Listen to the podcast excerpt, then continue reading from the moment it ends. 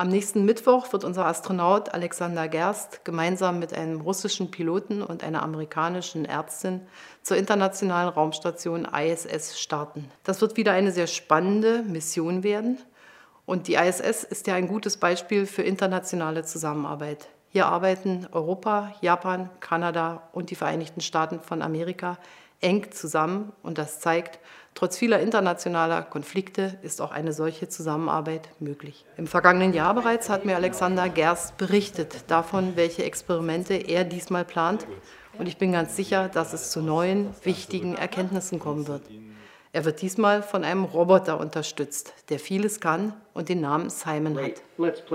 Raumfahrt ist ein Bereich, in dem wir als Deutsche stark investieren.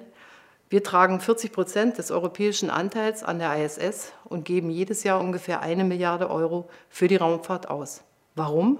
Weil wir wissen, dass wir daraus wichtige neue Erkenntnisse erzielen können. Akkubohrer, Solarzellen, Klettverschlüsse, all das sind zum Schluss Erfindungen gewesen, die zuerst in der Raumfahrt entwickelt wurden. Lieber Alexander Gerst, wir wünschen Ihnen und Ihren Kollegen alles erdenklich Gute beim Start und dann beim Flug im Weltall spannende Experimente, eine gute Zeit und dann auch wieder eine gute Rückkehr zu uns auf der Erde. Natürlich werden wir von hier, auch ich persönlich, alle Nachrichten von Astro Alex ganz aufmerksam verfolgen. Einen guten Start wünsche ich von hier.